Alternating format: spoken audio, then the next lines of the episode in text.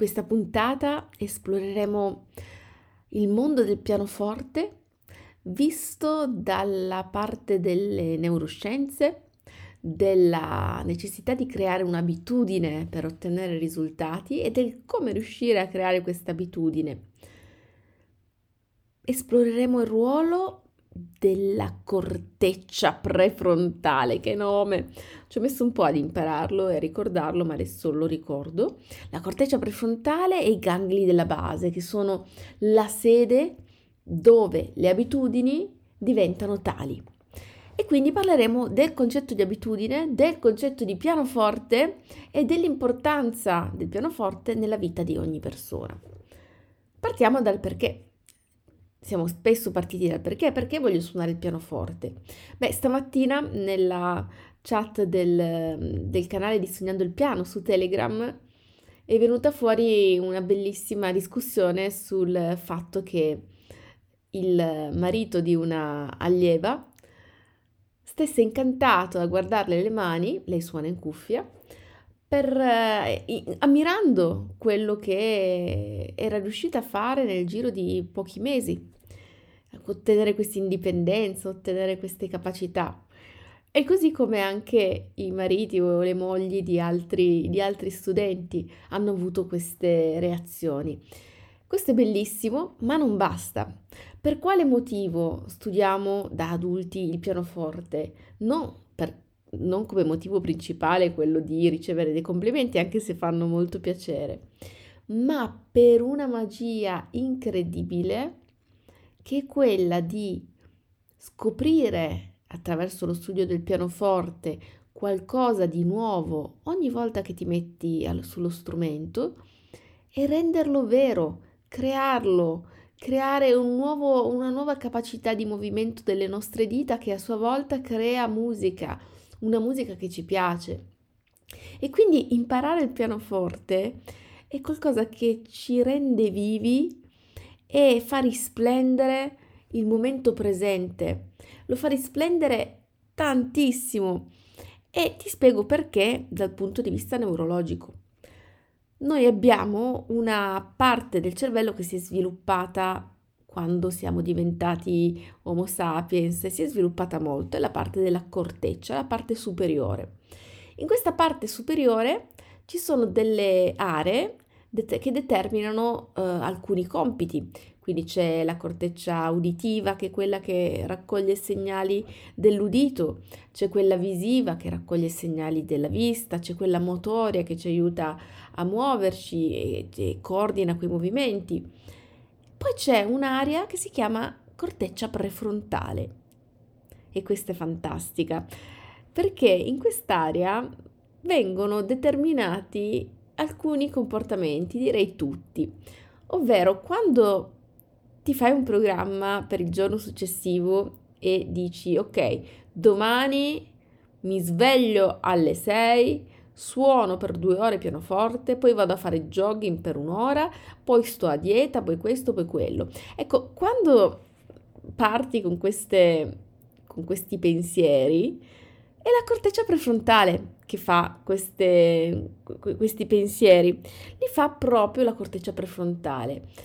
E la caratteristica di queste previsioni per il giorno dopo, questi programmi per il giorno dopo, è il fatto che li facciamo come se non fossimo noi a doverli poi eh, mettere in pratica.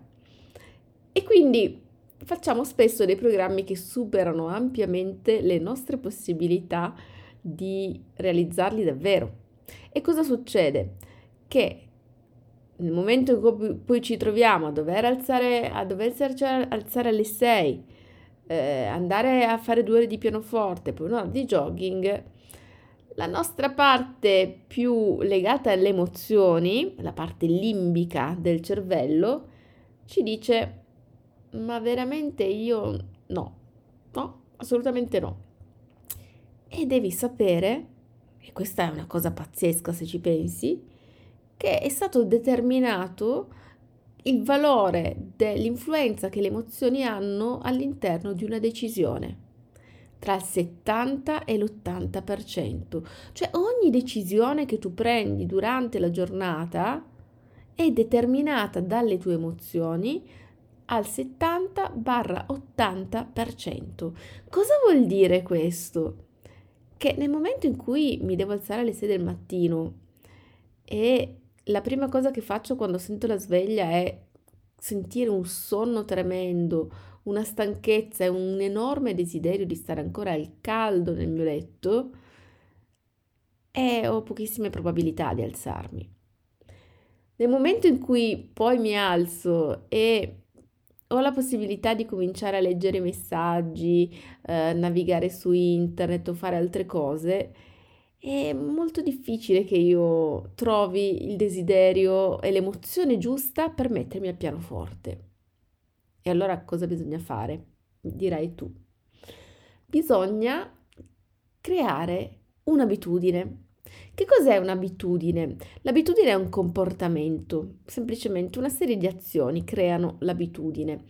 Ma la differenza è che queste azioni, questa abitudine, non passa più attraverso la corteccia prefrontale e poi attraverso il sistema limbico che al 70-80% di emozioni ti dice non lo voglio fare. L'abitudine finisce in una zona molto profonda e antica del cervello che si chiama gangli della base. Qua ci sono dei neuroni che assorbono e sono sede di tutte quelle che sono diventate nostre abitudini. E qual è il vantaggio di un'abitudine? Pensa al guidare. Guidare è una serie di azioni, comporta una serie di azioni molto complesse, molto impegnative dal punto di vista del dispendio energetico. E come mai riusciamo a farlo mentre parliamo con la persona a fianco, mentre con la mente pensiamo a tutt'altro, mentre parliamo al telefono? Com'è possibile? È possibile perché quella serie di azioni, cambia marcia, frizione, freno, eh, riparti, eccetera, eccetera, quella serie di azioni è passata ai gangli della base. E quindi noi non dobbiamo più pensare alla serie di cose da fare, è diventata un'abitudine. E il fatto che sia diventata un'abitudine ne abbassa tantissimo il, livello di energia richiesta dal nostro cervello, anche perché tutto ciò che passa per la corteccia, soprattutto nell'area prefrontale, che è quella deputata al ragionamento, alla programmazione, eccetera, eccetera, tutta quella roba lì che passa da, da, da, dalla corteccia prefrontale è molto dispendiosa, consuma tantissimo zuccheri, zuccheri, zuccheri, zuccheri, zuccheri. E quindi abbiamo nel momento in cui quella non è ancora diventata un'abitudine e io lo so perché ho preso la macchina da poco tempo e prima non guidavo, quindi i primi mesi io stavo veramente con un livello di attenzione altissimo mentre guidavo e non riuscivo neanche ad ascoltare musica perché mi distraeva e ti dirò di più, tenevo il finestrino aperto per essere ancora più concentrata su tutto quello che veniva da fuori. Questo perché ero attentissima. Adesso che guido, vabbè, da quattro mesi, riesco ad ascoltare la musica, non riesco ancora a telefonare durante il tragitto o comunque se lo faccio non sono concentrata, quindi preferisco evitare. Però sta cominciando a diventare più rilassante. Questa serie di azioni stanno entrando all'interno dei miei gangli della base. Per fare la stessa cosa col pianoforte, il che renderebbe molto più facile studiare e ottenere tanti risultati, si può cominciare associando allo studio del pianoforte qualcosa di piacevole, qualcosa che la nostra mente non pensi sia tanto faticoso e che quindi non si impegni per ostacolare. Quindi cosa vuol dire? Vuol dire che potremmo far precedere lo studio del pianoforte al um, concederci per esempio un, un caffè al bar, al nostro bar preferito. Vado al bar, prendo il caffè, faccio due parole col barista e poi vado a casa e studio pianoforte. Oppure ad altre abitudini che ovviamente eh, non posso conoscere, ma altre cose che ti fanno piacere. Per esempio, nel caso della sveglia, al mattino per alzarsi presto, prova a pensare di non essere tu la persona da svegliare alle 6 del mattino. Prova a pensare che sia un'altra persona, un figlio, un parente, un amico, da convincere e da tirar su. Cosa potresti fare? Potresti mettere innanzitutto la sveglia più lontana. Quindi sei costretto a far alzare quella persona perché la sveglia è lontana e se la vuoi far eh, smettere bisogna alzarsi. Ma una volta alzato, per non farti ritornare nel letto, vicino a quella sveglia potresti mettere un bicchiere con dell'acqua o con qualcosa che ti piace, un, un po' di tè, un po' di qualcosa che ti dia la sensazione di essere coccolato. Addirittura c'era una moca elettrica che potevi programmare e che quindi si poteva programmare con la sveglia e ti faceva svegliare con questo rumore del, della moca che, dal, dalla quale fuoriesce il caffè ed era bellissimo. Adesso non so più se esista e se si possa trovare, ma una cosa stupenda, cioè una genialata. Anche perché eh, la nostra mente associa il mattino con l'inizio delle cose da fare, fatica. Invece noi no, iniziamo spegnendo la sveglia e bevendo un caffè. Oppure, una cosa che ho scoperto facendo gli esercizi di respirazione, con degli esercizi di respirazione profondi che mi rilassano, mi fanno stare benissimo e mi fanno cominciare la mattina diversamente. Questo è un esempio. Stesso esempio lo puoi utilizzare col pianoforte. L'importante è cominciare da pochi passi. C'è una teoria interessante, quella dell'1% del cambiamento. In pratica si dice che se tu riesci ogni giorno a cambiare dell'1% qualcosa nella tua vita, stai mettendo i primi passi e i passi più importanti per creare un risultato, un risultato molto importante, che è quello di riuscire a cambiare secondo i tuoi desideri, perché poi parliamo mm, la stessa lingua, alla fine ognuno di noi sa che dovrebbe e vorrebbe fare delle cose. Il dovrebbe normalmente si riferisce alla salute e al sapere di dover fare una serie di cose che molto spesso sono difficili da fare. Noi viviamo una vita sedentaria, una vita dove la nostra flessibilità è veramente ridotta al minimo perché stiamo tanto fermi, siamo tanto immobili e la rigidità e l'incapacità di respirare in maniera propria eh, causano un sacco di problemi fisici e quindi già quello sarebbe qualcosa di magnifico se si riuscisse a integrare all'1% del nostro tempo ogni giorno. L'1% sono 15 minuti, sono accettabili secondo me. E poi ci sono tante cose che vorremmo fare, ma utilizziamo la scusa del non avere tempo. Il non avere tempo è una scusa che regge fino a un certo punto, ma sappiamo benissimo dentro di noi che il tempo ce l'avremmo, ma lo utilizziamo male, o male o non in maniera totalmente eh, ottimizzata per riuscire a dedicarci del tempo per le cose che vogliamo. Oppure, se davvero non abbiamo un briciolo di tempo, bisognerebbe chiedersi se è una conseguenza di un proprio desiderio o se è qualcosa legato a altre emozioni o altre convinzioni dentro di noi, quello di dover essere utili, dover essere produttivi. Ma tutta questa produttività, me lo dici dove ci porta?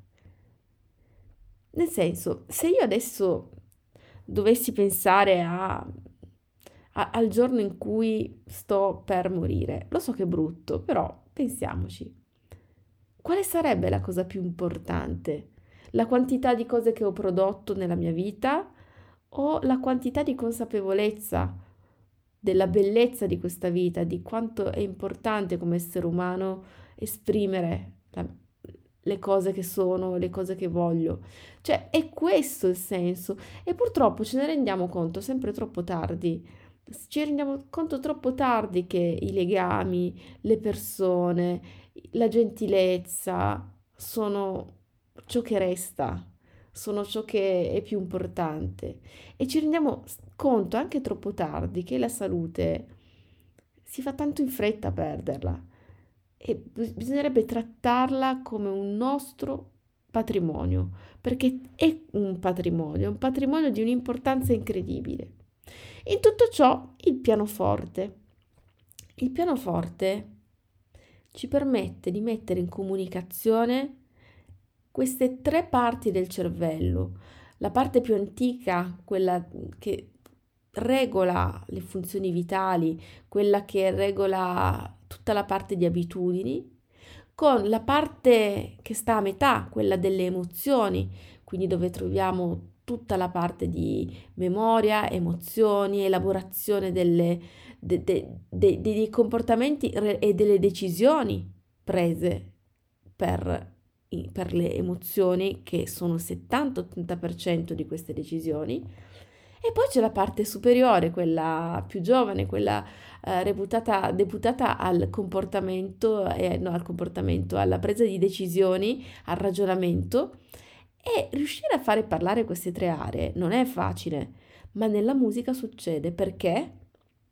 Perché se la parte corticale, quella più recente, è la parte che riesce a stare nel passato e nel futuro, creandoci tra l'altro un sacco di problemi, perché nel passato troviamo un sacco di pene, pensieri, voci che continuano a parlare, che ci dicono devi essere perfetto, devi fare questo, non sarai mai in grado, eccetera, eccetera. Nel futuro troviamo tutta l'ansia dell'incertezza.